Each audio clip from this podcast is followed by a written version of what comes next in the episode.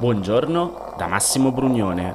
Oggi è martedì 16 agosto, mancano 40 giorni alle elezioni e queste sono notizie a colazione, quelle di cui hai bisogno per iniziare al meglio la tua giornata.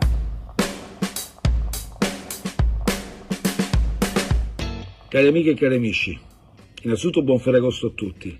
Domani è una giornata importante, una giornata importante per la nostra comunità, per il Movimento 5 Stelle, perché sarete chiamati a esprimervi con un voto per contribuire a selezionare e individuare i nominativi che poi andranno a comporre le liste elettorali in vista delle prossime elezioni politiche.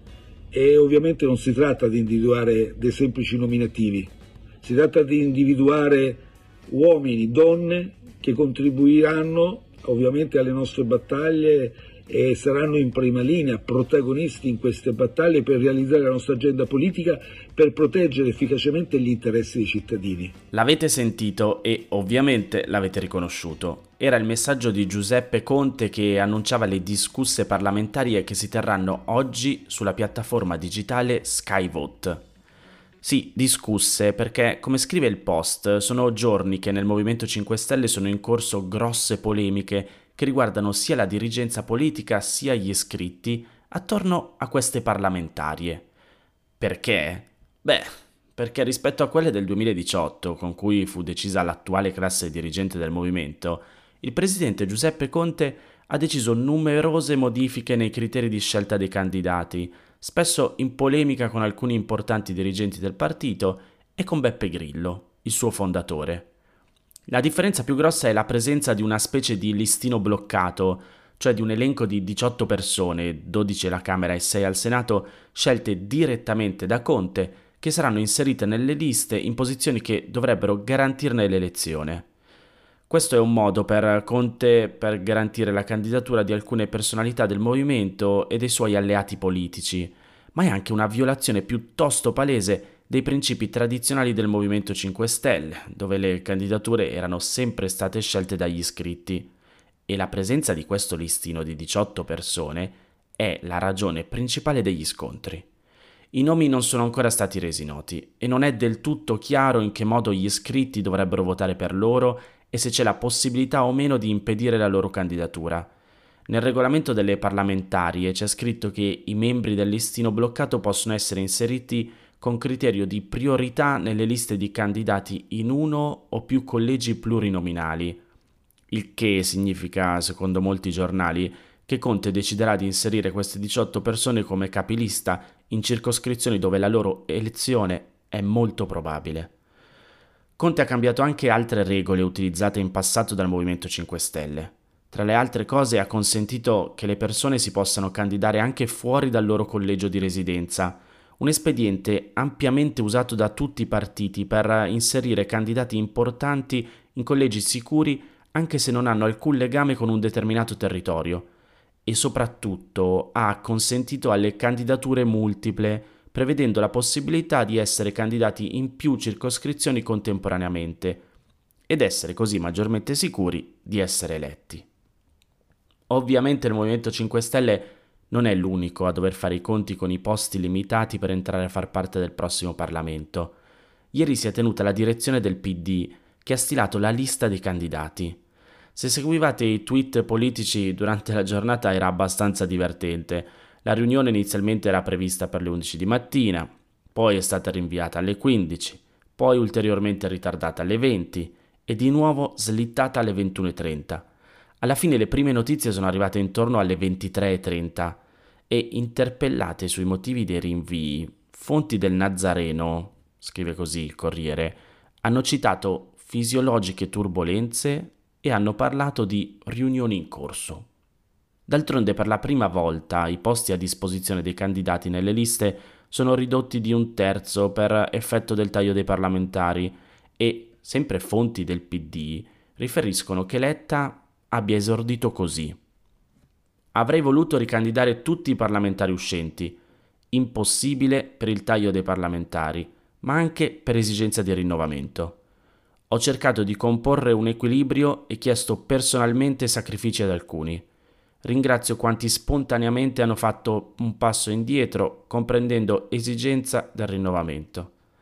Potevo imporre persone mie, ma non l'ho fatto, perché il partito è comunità. Comunque, Letta sarà il capolista alla Camera per la Lombardia e Veneto, Carlo Cottarelli capolista al Senato a Milano e il virologo Andrea Crisanti dovrebbe essere capolista in Europa. Ci sono anche quattro giovani under 35 capolista e tra i nomi dei candidati c'è anche quello del costituzionalista Stefano Ceccanti, candidato al proporzionale in Toscana al quarto posto. Proprio la sua presenza nelle liste era stata oggetto di discussioni.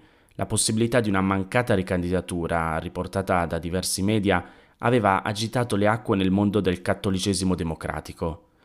Al momento non ho notizie di Giuditta Pini, volto del PD molto popolare tra i giovani. Nel toto candidati il suo nome durante la giornata veniva dato tra gli esclusi e così la parlamentare modenese aveva postato sui social un suo commento abbastanza amaro. Ve lo leggo. Stare dentro un partito è complicato. Può succedere che tu scopra che non sei più in lista da un articolo di retroscena. Vi rispondo come posso. Per quello che so, il Partito Democratico sta decidendo che non sia più utile che io faccia la parlamentare e porti le mie battaglie alla Camera. Aspetto come voi di capire l'ufficialità e se possibile le motivazioni nella direzione. Domenica sono stati depositati i simboli dei partiti che parteciperanno alle elezioni ed è scoppiata una polemica sulla presenza della fiamma tricolore nel simbolo di Fratelli d'Italia. Cos'è successo? Ve lo ricordate che settimana scorsa, in un messaggio alla stampa internazionale, la Meloni aveva voluto chiarire le posizioni del suo partito, che le forze di centrosinistra hanno spesso accusato di non aver mai tagliato i ponti con il passato fascista del paese. E la Meloni aveva detto la destra italiana ha consegnato il fascismo alla storia ormai da decenni, condannato senza ambiguità la privazione della democrazia e le infami leggi antiebraiche. Ovviamente si sono scatenate le varie risposte, tra le quali quelle della senatrice Liliana Segre, che ha detto Nella mia vita ho sentito di tutto e di più. Le parole pertanto non mi colpiscono più di tanto. A Giorgia Meloni dico questo. Inizi dal togliere la fiamma dal logo del suo partito. Ma la risposta della Meloni è stata, leggo sempre tra virgolette, con rispetto e stima per la senatrice Segre, la fiamma nel simbolo di Fratelli d'Italia nulla ha a che fare con il fascismo, ma è il riconoscimento del percorso fatto da una destra democratica nella storia repubblicana. Ne andiamo fieri. Ora, giusto per inquadrare la polemica, la fiamma tricolore fu il simbolo del movimento sociale italiano, l'MSI, il partito fondato nel 1946 da ex fascisti e membri della Repubblica Sociale Italiana e che per quasi 50 anni fu il principale partito di estrema destra d'Italia. Non è chiaro chi lo scelse e per quale motivo, ma il disegno della fiamma fu inserito nel simbolo del partito fin dall'inizio. E la fiamma, che secondo alcune versioni fu disegnata da Giorgio Almirante, ex dirigente del regime fascista e collaborazionista dei nazisti prima di diventare lo storico leader dell'MSI. Dicevo, la fiamma in sé non ha dirette connessioni con il ventennio fascista, dove il simbolo più usato era il fascio littorio, ma come ha spiegato domani, esiste qualche legame con la simbologia degli Arditi, il reparto dell'esercito che ebbe un ruolo importante nel mito fondativo del fascismo e che erano soprannominati fiamme nere. Un'altra diffusa teoria dice che il trapezio che racchiude la scritta MSI rappresenta la tomba di Benito Mussolini e la fiamma un lume acceso. Di certo c'è che la fiamma è stata usata da quasi tutti i partiti neofascisti e post-fascisti d'Italia, anche dopo lo scioglimento del Movimento Sociale Italiano nel 1995, e che quindi è diventata un simbolo da cui moltissimi elettori di destra si sentono rappresentati. Rimase per esempio nel simbolo di Alleanza Nazionale, il partito che negli anni seguenti cercò di allontanarsi dalle politiche più estremiste dell'MSI per diventare un partito di destra più moderno, atlantista ed europeista, e fu adottata come simbolo anche da Azione Giovani, il movimento giovanile del partito di cui Meloni fu presidente, che conservò anche molto nero, il colore associato al fascismo.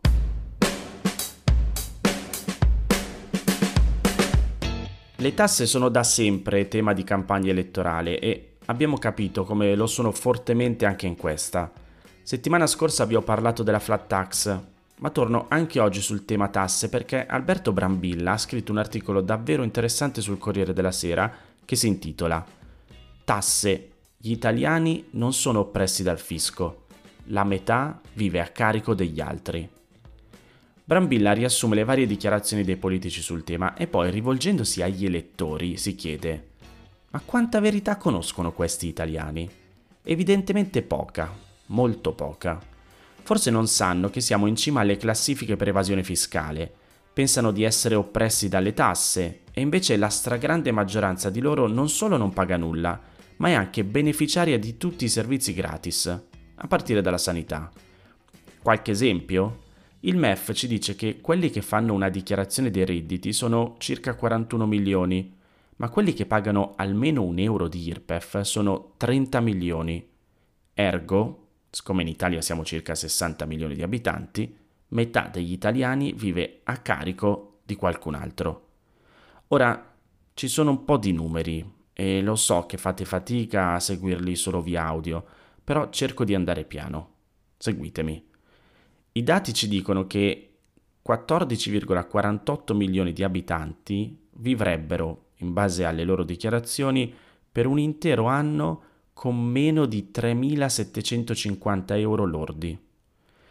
Altri 8,1 milioni dichiarano redditi tra i 7.500 e i 15.000 euro, pari in media a 651 euro al mese.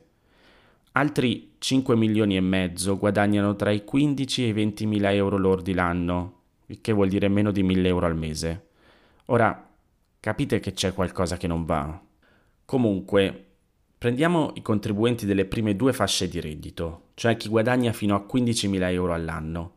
Sono pari al 43,68% del totale dei dichiaranti e tutti insieme pagano solo il 2,31% dell'intera IRPEF, cioè 4 miliardi.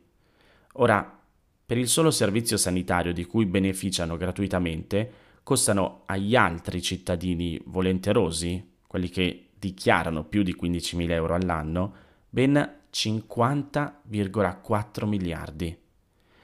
Poi ci sono anche gli altri servizi forniti gratis dallo Stato, regioni, comuni, di cui evidentemente si rendono poco conto se evidenziano un continuo malcontento che poi si riflette sulle urne. Ora, se aggiungiamo la terza classe di redditi, quella che va dai 15 ai 20 mila euro lordi all'anno, arriviamo a 34,1 milioni di abitanti, quindi poco più del 57%, che se li mettiamo tutti insieme pagano 14,7 miliardi di IRPEF, che cioè è pari all'8,35% del totale delle imposte. E per la sola sanità il costo a carico del 13,07% della popolazione che dichiara da 35.000 euro lordi l'anno in su sale a 54 miliardi. Miliardi che diventano 182 se consideriamo anche altre due funzioni essenziali per la vita dei cittadini, scuola e assistenza. Insomma, come dicevo, sono un bel po' di numeri difficili da seguire, però il concetto è chiaro. Ci sono troppe persone che dichiarano di guadagnare troppo poco. Nel suo commento finale, Brambilla è abbastanza duro, ma fa riflettere. Possibile che la politica non riesca a dire la verità agli italiani, e cioè che viviamo molto al di sopra delle nostre possibilità, che è tutto gratis, sanità, scuola, la gran parte dei servizi degli enti locali, l'acqua e così via, che tra Stato centrale e enti locali vengono elargiti ogni anno oltre 180 miliardi in aiuti e sussidi, tutti esentasse, che ovviamente creano altra evasione IRPEF e IVA. Possibile che non sappiate che gli italiani non sono così poveri perché spendono oltre 130 miliardi per giochi e lotterie, che siamo al secondo posto in Europa per possesso di animali da compagnia e al primo posto per prime e seconde case automobili, telefonia, abbonamenti a pay tv. Non è ora di finirla con questa politica inetta. Ora, come dicevo, le parole di Brambilla sono un po' dure, forse non tutte condivisibili, però fanno riflettere. fa riflettere soprattutto, appunto, il fatto che troppe persone dichiarano troppo poco. È evidente l'evasione fiscale. E allora forse tutti quanti dobbiamo guardare meglio a ciò che chiediamo ai nostri politici e a quello che ci promettono in tema di tasse.